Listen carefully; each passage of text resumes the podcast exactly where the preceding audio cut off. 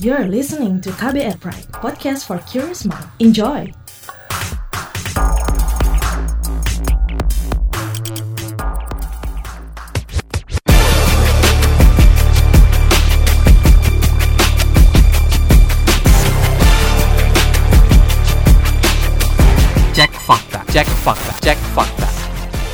Beredar gambar hasil tangkapan layar informasi mengenai tilang elektronik bagi pengguna kendaraan dengan denda bisa mencapai 5 juta rupiah. Bagaimana penelusurannya? Apa saja hoax teratas lainnya di pekan lalu? Kembali bersama co-founder dan fact-check spesialis masyarakat anti fitnah Indonesia Mavindo, Ari Bowo Sasmito. Saya Don Brady menghadirkan topik teratas periksa fakta Mavindo periode 13 hingga 19 Maret 2021. Hasil periksa fakta dengan tingkat engagement paling tinggi dalam forum anti fitnah hasut dan hoax atau FAFHH serta Instagram. Podcast ini bisa Anda simak di kbrprime.id setiap Senin dan di aplikasi podcast lainnya.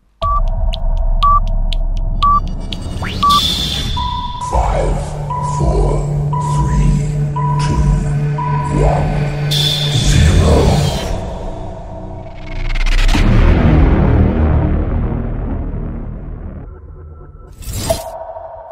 Number 5. Di posisi kelima foto Yosi Mokalu mengenakan kaos bertuliskan badan arahan buzzer istana.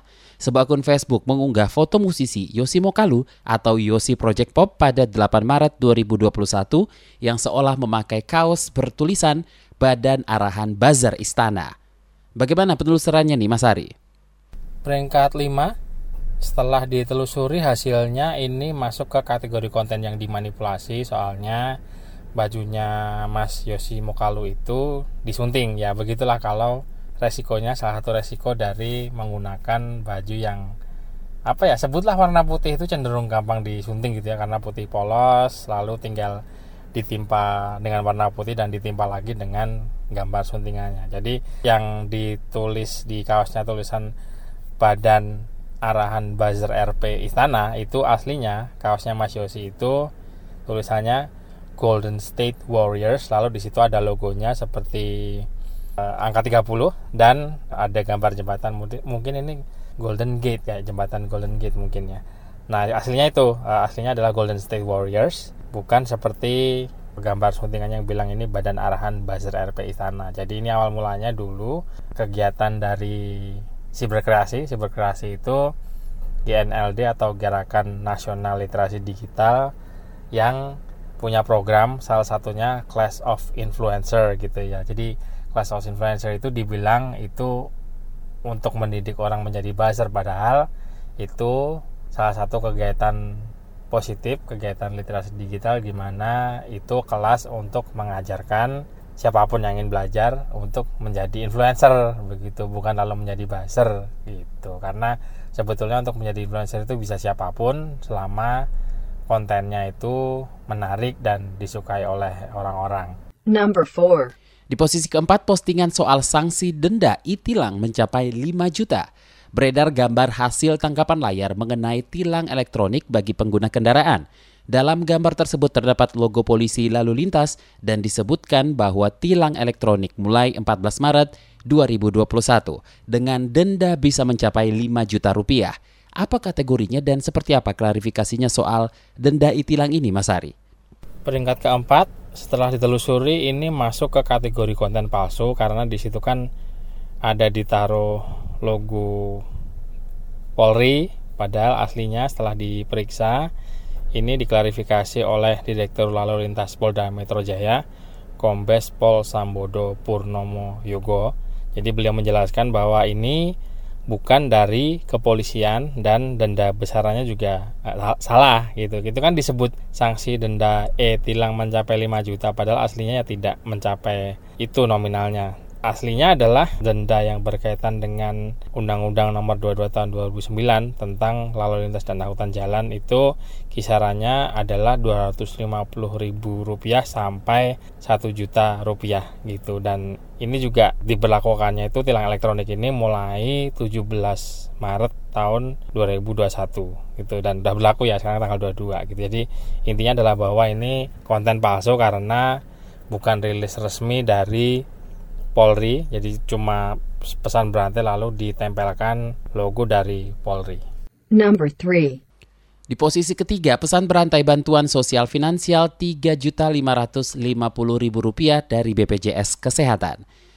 Beredar pesan berantai WhatsApp yang menyatakan bahwa adanya bantuan sebesar Rp3.500.000 kepada mereka yang bekerja antara tahun 2000 dan 2021. Dalam pesan berantai tersebut terdapat tautan mengatasnamakan BPJS. Ketika dibuka, tautan itu akan muncul tampilan laman dengan logo BPJS Kesehatan. Apa kategorinya dan bagaimana faktanya, Mas? Setelah ditelusuri ini masuk ke kategori konten tiruan soalnya berpura-pura e, tautan atau domainnya itu menggunakan tautan yang menyerupai tautan dari situsnya BPJS. Jadi di situ terlihat bahwa situsnya itu bpjs.club gitu ya. Padahal yang seperti ini sebetulnya sudah berulang kali diperiksa faktanya, diklarifikasi tapi selalu muncul bolak-balik pertanyaan dari warganet atau netizen plus 62 ini asli nggak sih? Ini tipu-tipu atau bukan sih? Nah e, di sini bisa saya sampaikan kalau sumbernya itu bukan dari situs resminya BPJS jadi rata-rata BPJS itu akhiran domainnya pakai .go.id gitu titik go titik id gitu ya. Jadi selain itu silahkan kita boleh skeptis bahwa oh ini bukan dari situs resmi gitu. Atau boleh juga kalau ada pengumuman yang berkaitan dengan BPJS itu dari media-media resmi, media-media yang tergabung di Dewan Pers yang alamatnya jelas, misal .com atau .net, .net.id gitu. Kalau .club itu memang meragukan begitu. Jadi eh, boleh skeptis dulu kalau alamat situsnya itu tidak jelas berarti kemungkinan besar ini tipu-tipu dan kasus ini juga yang satu ini tipu-tipu karena setelah diklarifikasi oleh Kepala Humas BPJS Kesehatan M. Iqbal Anas Ma'ruf itu dipastikan informasinya ini hoax ya jadi hati-hati biasanya modus-modus yang seperti ini itu digunakan untuk mengumpulkan data pribadi yang ke depannya kemungkinan besar akan digunakan untuk penyalahgunaan. Number two. Di posisi kedua, gaya berfoto simbol salib. Sebuah akun Facebook mengunggah video yang menunjukkan Al-Habib Muhammad bin Abu Bakar Al-Laidrus yang diklaim berfoto dengan gaya salib. Bagaimana penelusurannya, Mas Hari? Masuk ke konten yang salah karena uh, dan ini HLBK ya di 2018 sebetulnya ini sudah diklarifikasi. Jadinya masuk hoax lama bersemi kembali atau HLBK. Itu. Jadi aslinya sebetulnya pose jari yang menyatukan jempol dengan telunjuk bersilang gitu ya itu tidak ada hubungannya dengan salib tapi ini adalah gestur finger heart gitu jadi jari tapi membentuk hati begitu dan tren ini dimulai dari Korea Selatan yang seiring dengan populernya uh, budaya Korea Selatan yang dibawa oleh K-drama drama Korea dan musiknya gitu ya yang salah satu yang sampai sekarang masih populer itu si Blackpink ada juga uh, eh, BTS yang mereka ini tidak cuma populer di Indonesia tapi mengglobal ya seluruh dunia gitu.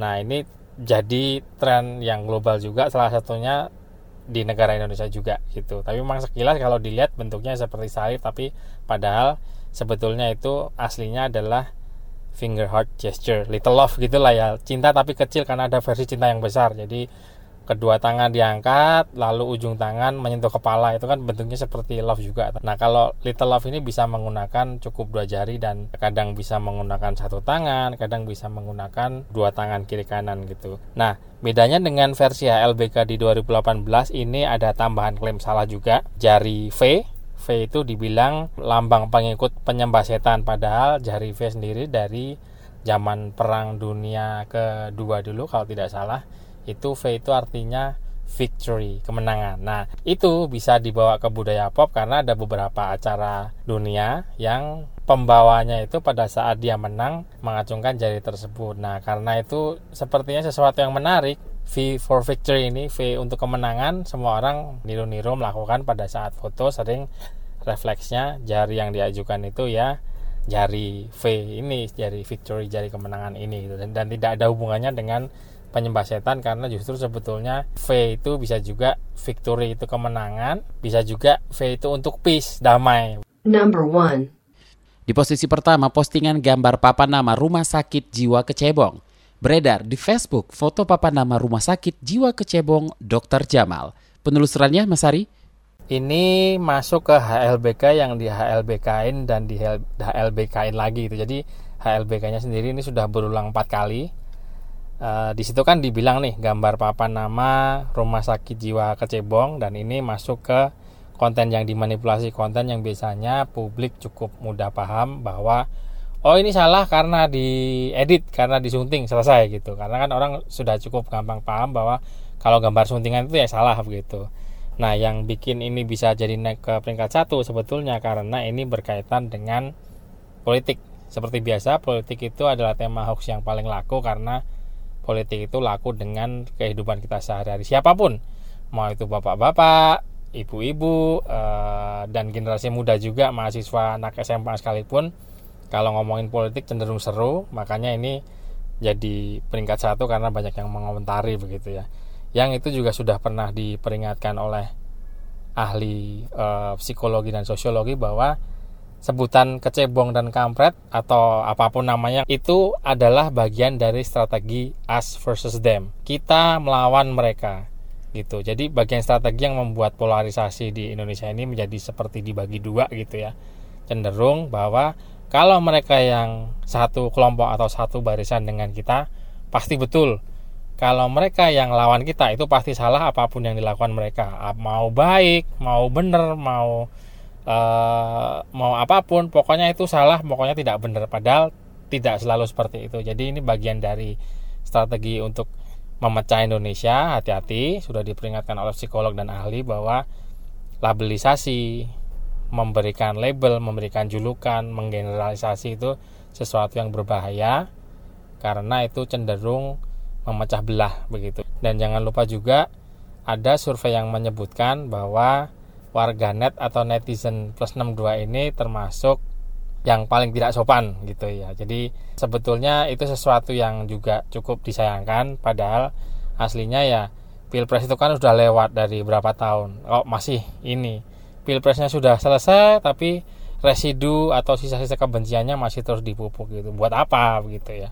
Itu. Jadi intinya bahwa ini gambar suntingan karena aslinya itu namanya adalah bukan kecebong ada versi lainnya juga rumah sakit jiwa kampret balasannya gitu ya aslinya itu bukan kecebong atau kampret tapi nama aslinya adalah rumah sakit jiwa mahoni lokasinya di Medan gitu itu dia tadi topik teratas Periksa Fakta Mavindo periode 13 hingga 19 Maret 2021, hasil periksa fakta dengan tingkat engagement paling tinggi dalam forum anti fitnah hasut dan hoax serta Instagram. Mas Ari? Selalu saya ingatkan, jaga emosi, tahan jari, verifikasi sebelum dibagi.